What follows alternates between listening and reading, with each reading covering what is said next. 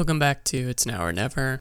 This episode may get a little heavy, it will get a little personal, but March 15th, which when I'm recording this intro is yesterday, around the world, students protested climate inaction, and that gives me hope.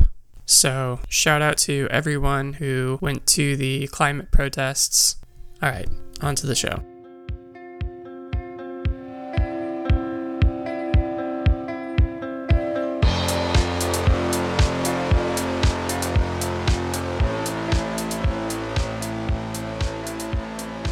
Hey, it's Jeremy.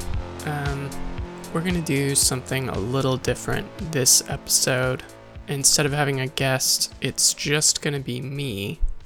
I've been working on notes for this episode for a while now, weeks, um, and I keep rewriting it and trying to come up with exactly what I'm gonna say, but you know, I wind up getting too in my head and I try to plan too much beforehand. And what I really like about my favorite podcasts is they tend to be more off the cuff. You know, it's more about like what's authentically being felt in the moment.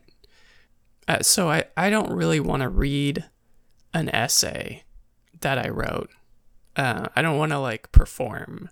I want to have a conversation, even if I have no idea who I'm talking to right now. Maybe I'm just talking to myself. It feels like I'm talking to myself. Uh, but on the off chance that anyone is listening.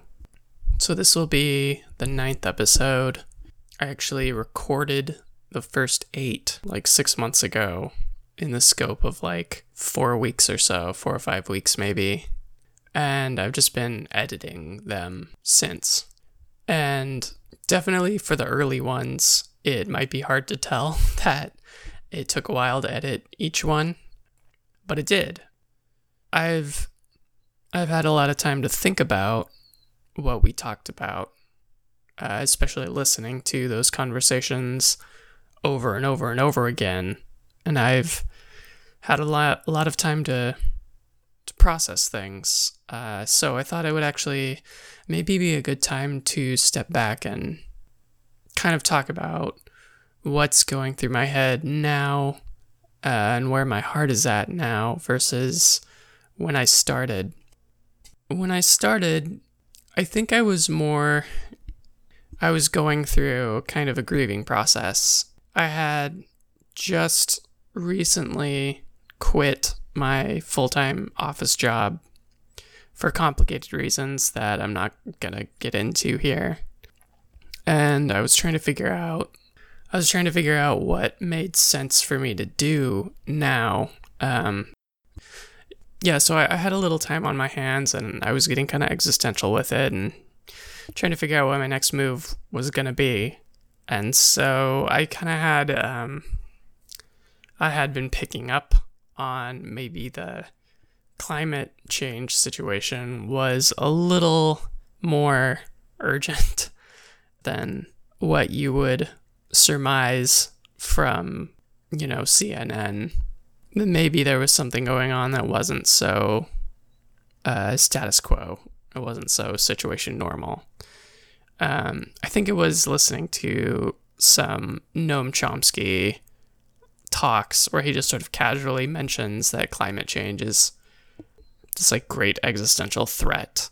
And then the, uh, the first time I heard this talking point about the sixth uh, mass extinction event, it kind of hit me that this this was sort of a problem that I needed to look into if I really wanted to get my existential bearings. I kind of needed to.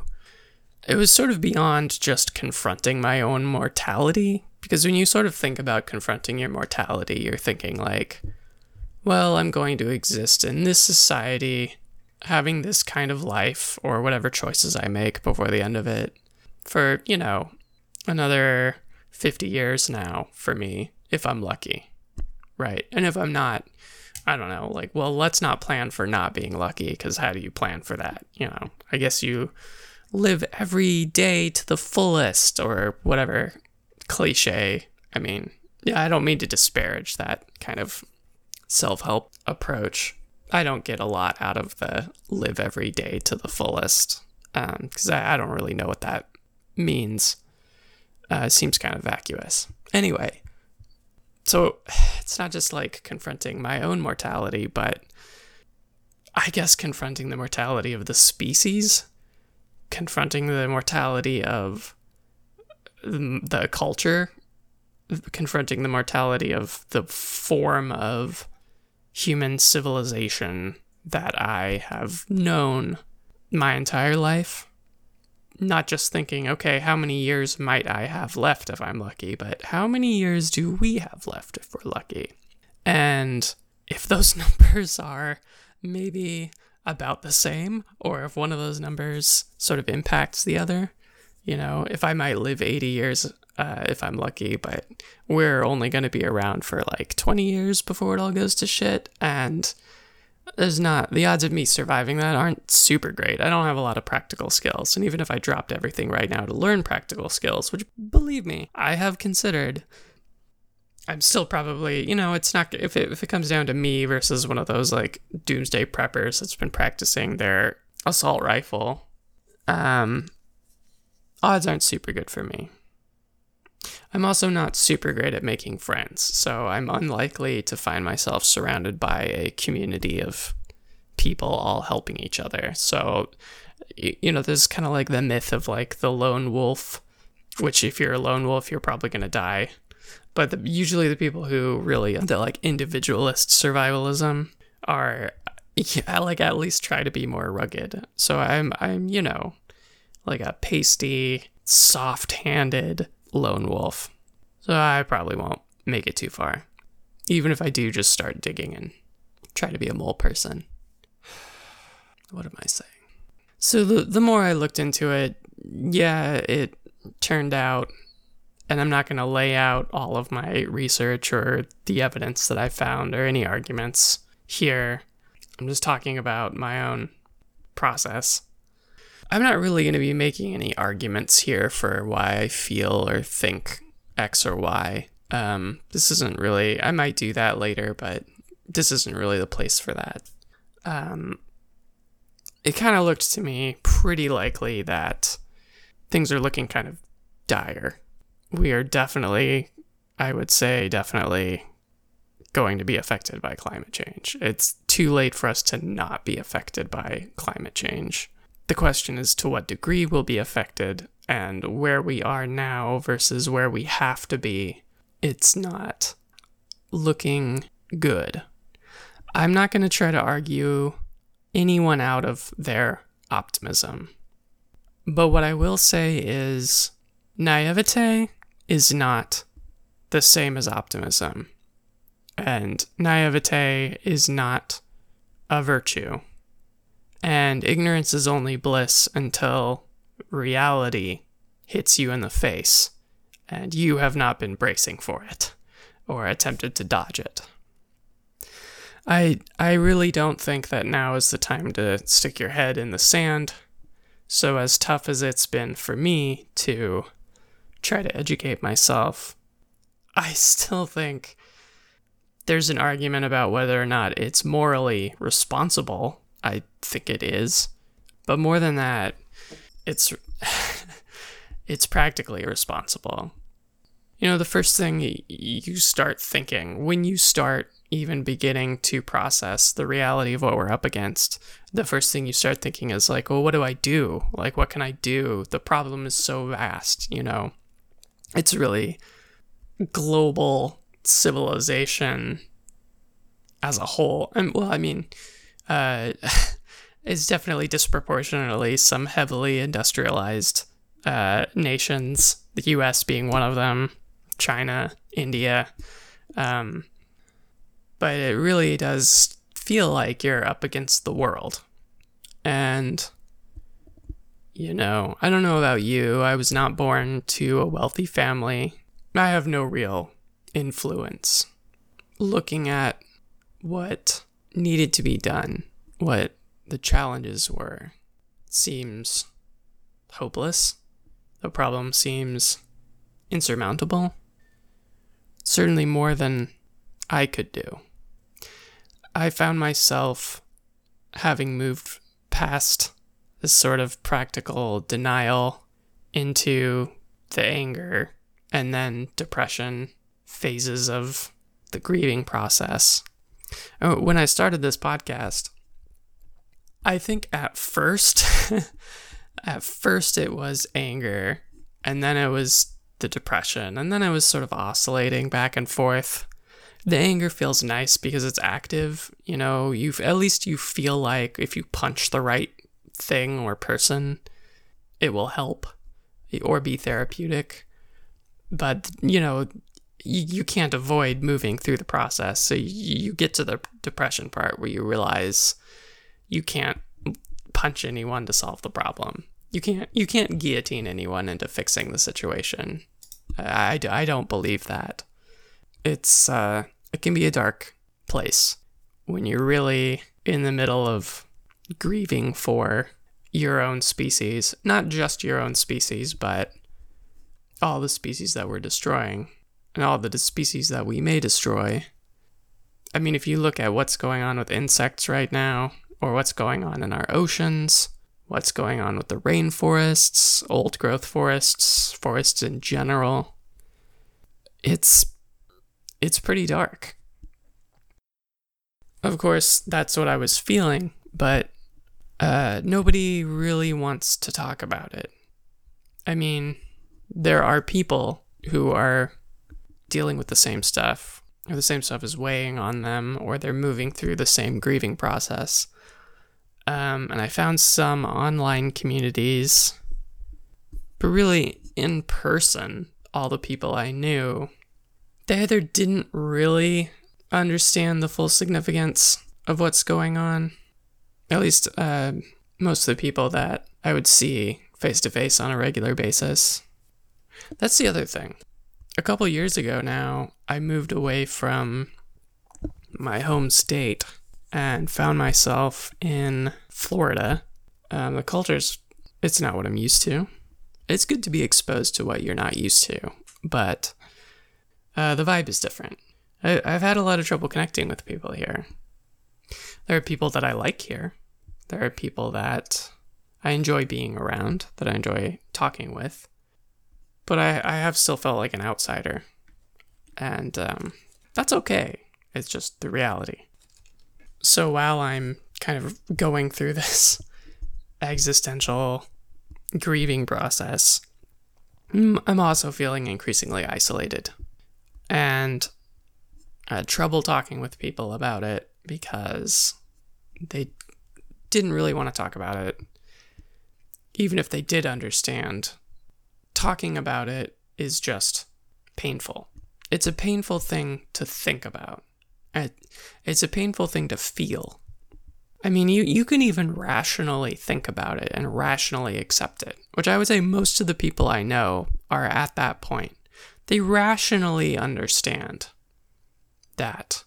Maybe not the full extent of what the danger is, but they rationally understand that there is there's going to be some trouble. And I sort of envy the people who think that the market is going to solve the problem or that we'll just reinvest in green energy or even I support the Green New Deal, but even people who think the Green New Deal is going to solve the problem, um, I sort of envy that. But uh, again, naivete is not optimism. But even, even the ones who do rationally accept the reality of what is probably going to happen in the next few decades. Um, there's a difference between rationally accepting something and really getting it through your heart. Between like rationally, internally nodding in agreement with some language, some sentence, some, you know, string of sounds or characters that you go, yes, I agree with that. If you haven't really felt it, if you haven't really opened up at a deeper level to it, it's not much different than than agreeing that like I don't know, Han Solo shot first. I mean, you can agree with fiction in the same way. So given how difficult it is to try to actually feel it on a deeper level, why would you do it?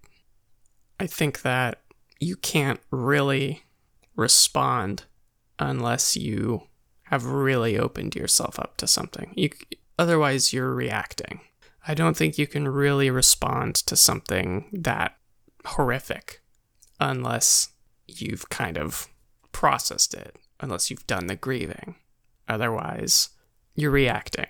And you may not be fully aware of what motivations or hidden intentions or karma or whatever is going into that reaction is less likely to be the most appropriate response. So while it is harder, I think it's important for us to all try to open to the reality and to grieve and to support each other in the grieving. People don't want to talk about it because it's hard to talk about, because it's hard to think about, because it's hard to feel. And yet I was feeling it. And I desperately needed to talk to someone.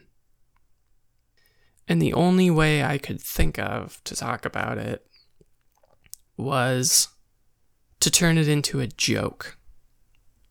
Um, without getting too bogged down in my personal history from my own childhood, I guess, I have sort of internalized this rule that the way you get away with saying unspeakable truths is to turn it into a joke.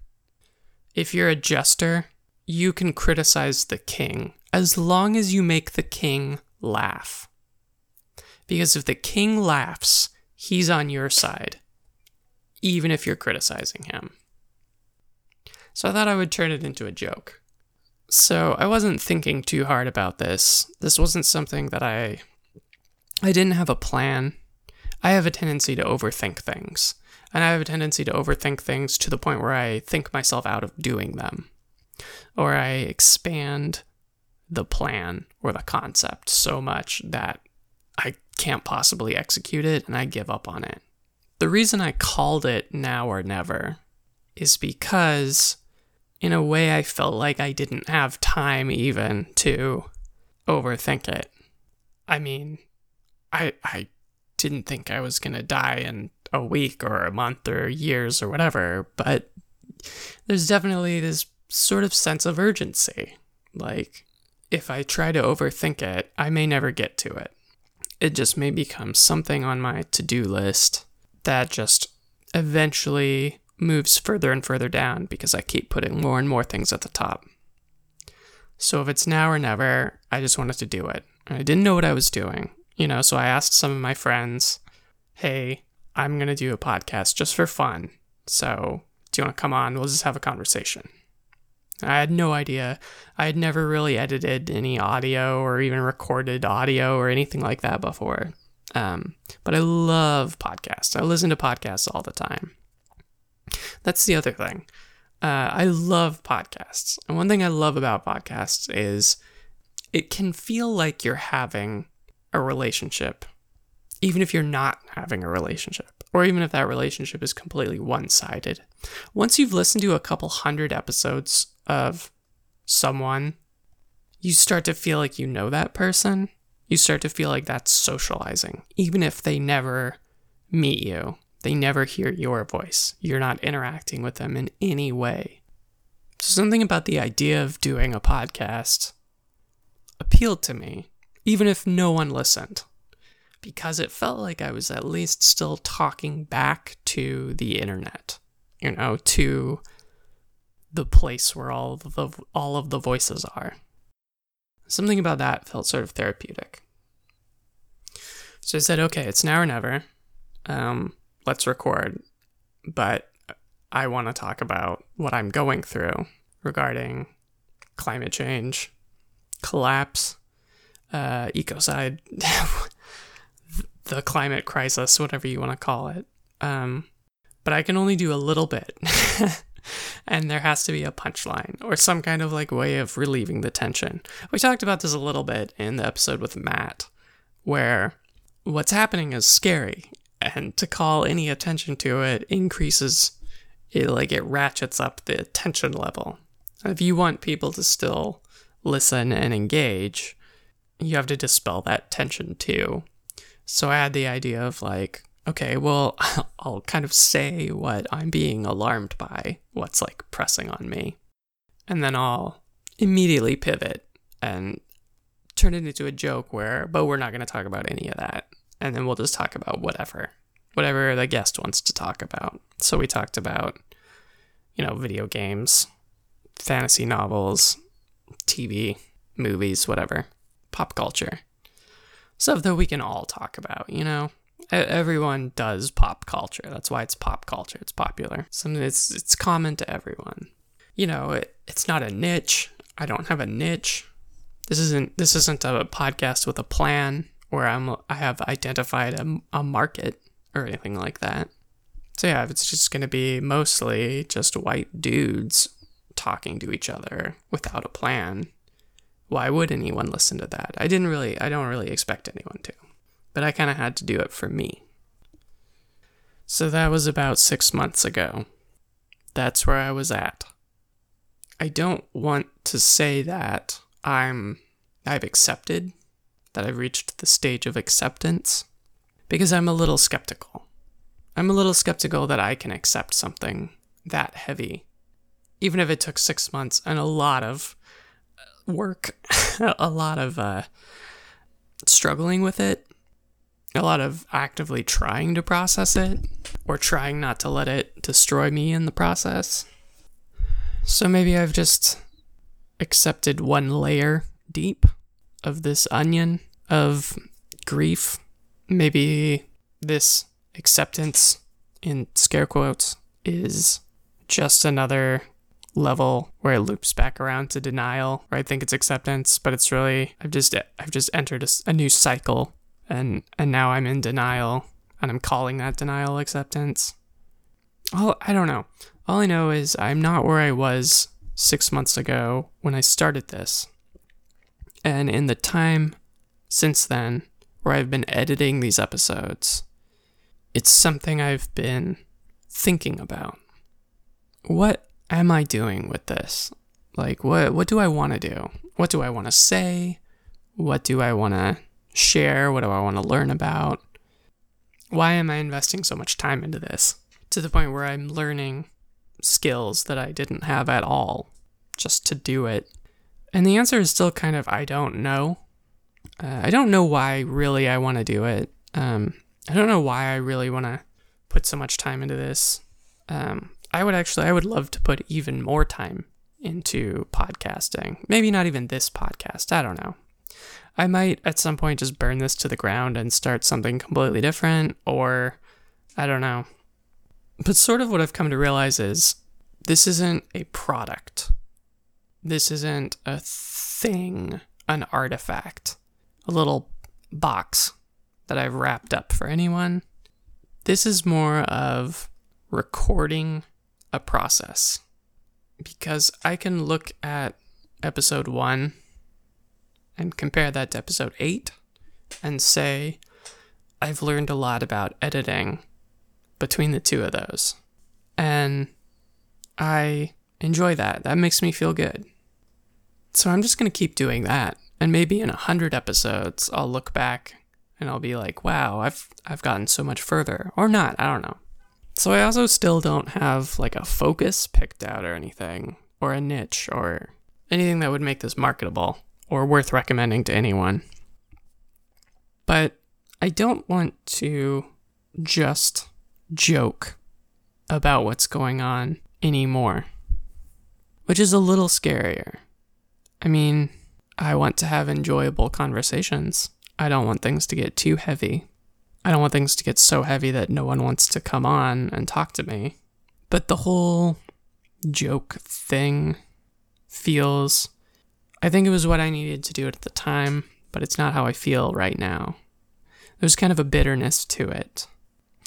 And I think what I get more out of now is somehow being able to offer a space for people to come into and share what they're going through, whatever stage of their own grieving they're at, or if they don't want to talk about it at all and they want to talk around it.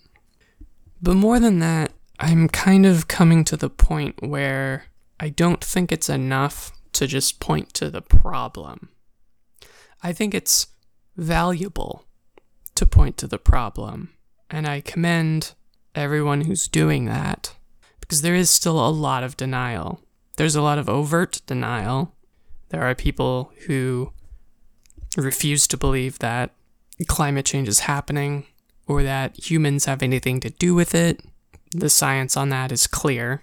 I don't know if it's a waste of time arguing with those people, or maybe there's a way.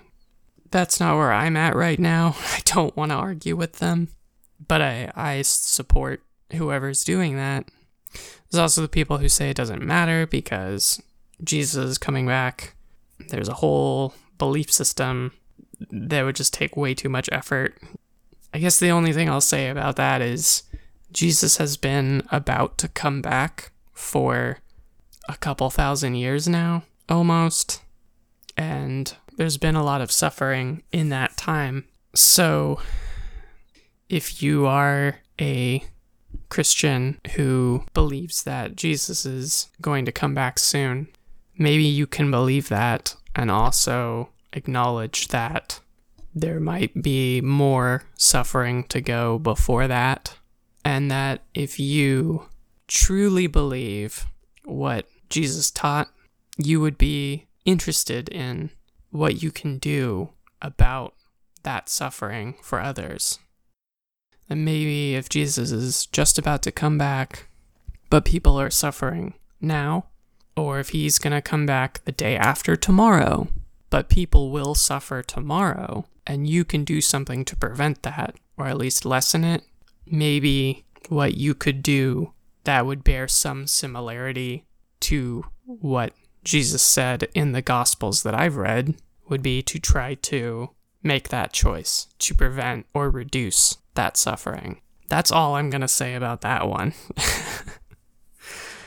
because even that kind of feels like a waste of time you can sound the alarm. If you sound the alarm, people are going to want to call you an alarmist because then they can write you off. They can tune out the sound of the alarm. That doesn't mean don't sound the alarm. So, if you're sounding the alarm, I commend you. I, I, I consider you an ally in whatever that means. But I'm kind of. I feel like I'm moving away from that emotionally because I feel like that is not enough. Because if you point to the problem and you get more people aware of it, that's great. But people are going to ask, what do I do about it? And that's an extremely difficult question to answer. And the easy answers, I don't really buy. In my own attempts to figure out how to answer that question for myself and for every time I've gotten that question when I've sounded the alarm. What I've come to is sort of the difficult realization that the very shape of our civilization as it exists now and has existed for a long time, maybe its entirety, is what's causing this problem. That it's something it's like an original sin of civilization almost. This increasing exploitation of resources, this unsustainable overreach of consuming more and growing more and consuming more and spreading. This sort of trend that seems to have continued since agriculture, at least. I mean, we can go back further than that and say well, Homo sapiens probably wiped out, you know, this or that other species of humans, essentially. I'm I'm not making a claim that there was any utopian civilization where everything was perfect. I'm skeptical about that. I think there's arguments to be had about the happiness and mental health of hunter gatherer cultures that we've encountered versus now, but I don't I don't propose anything so black and white. But I've, I've grown increasingly skeptical that any techno solution or market based solution or anything like that, it seems like those sorts of band aids aren't really going to be enough to address the problem, and that it's not just climate change. Climate change, I think, is the most glaring symptom that we're going to uh, encounter for now. But overexploitation of our resources, what we're doing to the soil, what we're doing to our water supplies, what we're doing to the biosphere in general, it's not going to last. And there's another argument about whether we're already too populated or whether we could institute um, technologies and agricultural practices, along with more equitable forms of distribution of resources, in order to sustain current levels. I'm I'm skeptical of that, but that's a whole other thing that I'm not prepared to argue. That I don't even know that I want to argue. But regardless, we're consuming too much. We're just consuming too much. And yeah, it's it's distributed completely lopsided. It's con- it's distributed completely unevenly. And I live in a tremendously exploitative society on land that was seized, powered by resources that were seized from others, built with labor that is exploitative, built by people who didn't have a choice, while people are starving elsewhere. And unfortunately, a lot more of that than we would care to admit is caused by our exploitation and the ways that we've destabilized sovereign nations. So, yeah, we could, you know, try not to do that uh, and, and try to come up with a more equitable way of distributing the resources. Um, but it really does seem to me that we're consuming them entirely too quickly far beyond sustainable levels. And more than that, in order to fix that, I think it would require a fundamental change in every aspect of our lives. Change in our government, change in our economy, changing our culture, changing the way we think, changing the way we treat others, the way we treat the planet, the way we treat animals, the way we treat women, the way we treat indigenous people. And more and more, I'm realizing as a white person that this is something that is occurring to me now that others have been saying for a long time. And so there's something that seems sort of feeble about saying it now myself. Maybe better late than never. Would that be a better podcast title? Better late than never? that seems a little little defeatist. It assumes an action at least, so maybe not. Anyway, I think in order to ask that level of change, you have to offer some alternative, at least the idea of an alternative. The late Mark Fisher wrote in Capitalist Realism, which I highly recommend. It's a slim volume. Please check it out. He wrote a line that's been frequently repeated now something like it's easier to imagine the end of the world than the end of capitalism. And so there's been a lot of imagining the end of the world. We've been imagining the end of the world for a long time now. I think, in a way, the more we imagine the end, the thirstier we get for it. This whole thing is sort of powered by this linear time, this conception of progress. You either believe in some kind of messianic intervention, whether that's the singularity or the return of Christ, or you see the signs and believe it's all going to fall apart. But either way, there's this sense of just pushing and striving to get there. And I think that's creating this sort of feedback loop because the more we do that, the shittier we make everything. And the shittier we make everything, the more we want it all to end, even if you believe it's going to end horribly. It's almost like the dominant culture seems like the dominant culture is almost a death cult, a giant death cult. That on some level, maybe we all know we're destroying ourselves, and maybe we want it to end. Or maybe through our sheer imaginings, we're just sort of running toward it. And there's a part of me even that would still sometimes that still feels, looks at what we're doing to other species and to each other and feels like maybe we deserve to end. Maybe our time is over. Maybe we should just go extinct. But that's not going to happen without taking a bunch more species down with us.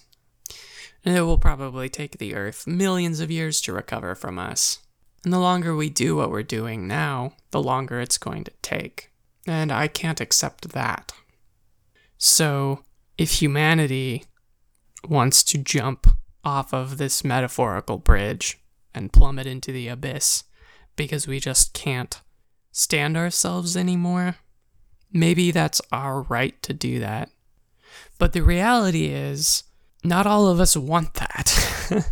I mean, American culture isn't the only culture. Western culture isn't the only culture. Capitalist cultures aren't the only culture. And then there's everything else on the planet. And it's not our right to take them all down with us. Here's the other thing humans are a really strange kind of animal this whole language thing, the way that we process and acquire information, this new strange mimetic replication we've introduced to our planet, it's pretty weird. And it does sort of make us unique. You know, I I I grew up watching Star Trek, mostly Star Trek the Next Generation. So maybe I just have a weird inflated sense of what's possible. But I would like to believe that it's possible for us to do something other than destroy ourselves. And I just want to see what we'll do. Even if I'm not going to be around to see it, I would like to believe or suppose that my species will continue to get weirder and weirder and hopefully build spaceships and, you know, make contact with extraterrestrial life or, you know, whatever. All sorts of weirdness, stuff we can't even imagine now.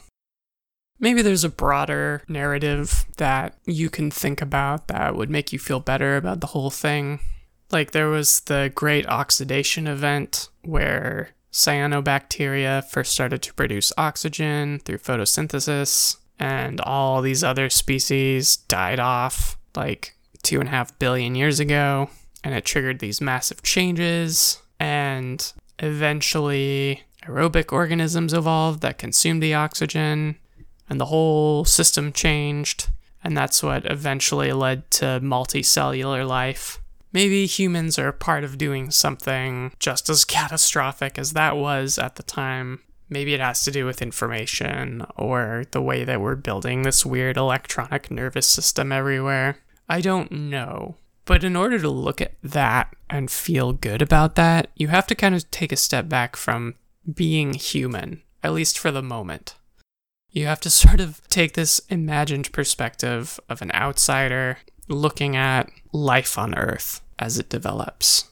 And that might be interesting, and that might be beautiful but I am a human and I know humans and I love humans and I like humans. Not all of them, but you know, there are humans that I like.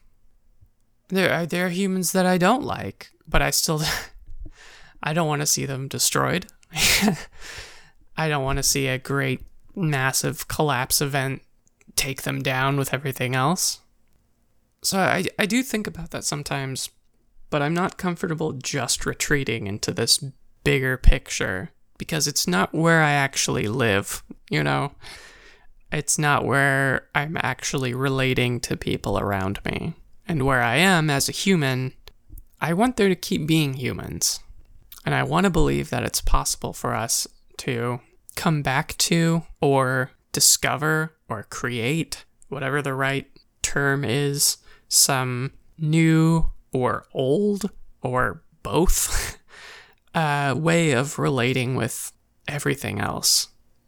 I want to believe that we can recognize ourselves as not only human and not some disembodied intelligence coolly perceiving everything that's going on, but as intimately connected and interdependent on all life on this planet and to recognize the inherent value, the inherent right to be of everything else. So I'm not comfortable. I don't want to just keep sounding the alarm. I don't want to just keep banging on that bell or that air horn, whatever this metaphorical alarm is. I want to invite people to come on the show, talk about what they're feeling, wherever they're at in the grieving process, but also to imagine with me another possibility. And I don't I don't know what that looks like. So I'm not saying listen to my show and I'll tell you what we should be building. There are people who are thinking about that. There's this book that's at the top of my list now called Designing Regenerative Cultures by Daniel Christian Wahl. That seems worth checking into, and I'm definitely going to do that once I finish uh, the four or five books that I'm going through right now. Maybe he has the answer. I, I don't have it, and I'm I'm not so interested in focusing on thinking about it. I want to imagine, and I want to encourage others to imagine something that could be that isn't just destruction. And I think that means the end of capitalism. So I want to challenge myself and anyone else who comes on the show who who feels like talking about that kind of thing to imagine what that might look like, what might be on the other side of that. If it's so hard to do right now, maybe that's what we need to do. So I just want to open that invitation to everyone, really. If I haven't asked you to be on the show yet, send me a message. Hit me up on Twitter, send me an email, Facebook, however you know me. If you've just encountered me online or if you know me in person, this is an open invitation. Come talk to me if you're interested in any of this, talking about any of this, sharing any of what you're going through, imagining with me, sharing your hopes, things you've imagined for the future. It's not really a hard focus, you know, that I've now chosen for the podcast. It's just sort of a meandering direction I feel like I'm moving in. Not away from the anger, but through it, past it, and I'll keep going and we'll see what happens. I can't tell you what this podcast is going to look like in another nine episodes, but that's kind of the fun part. We'll see.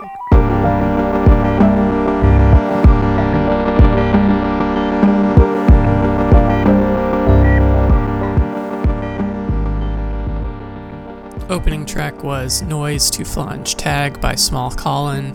Closing track is Ching by Glass Boy thank you so much for listening. Uh, I've got another, the next couple episodes that I recorded the past couple weeks, much much more recent, kind of fresh content, more stuff that I've been thinking about now. So I'm excited to get those out soon. More episodes at it's now or never podcast.com. It is up on Twitter at now or never cast send me an email at jeremy at it's now or never podcast.com. Find us on iTunes, SoundCloud.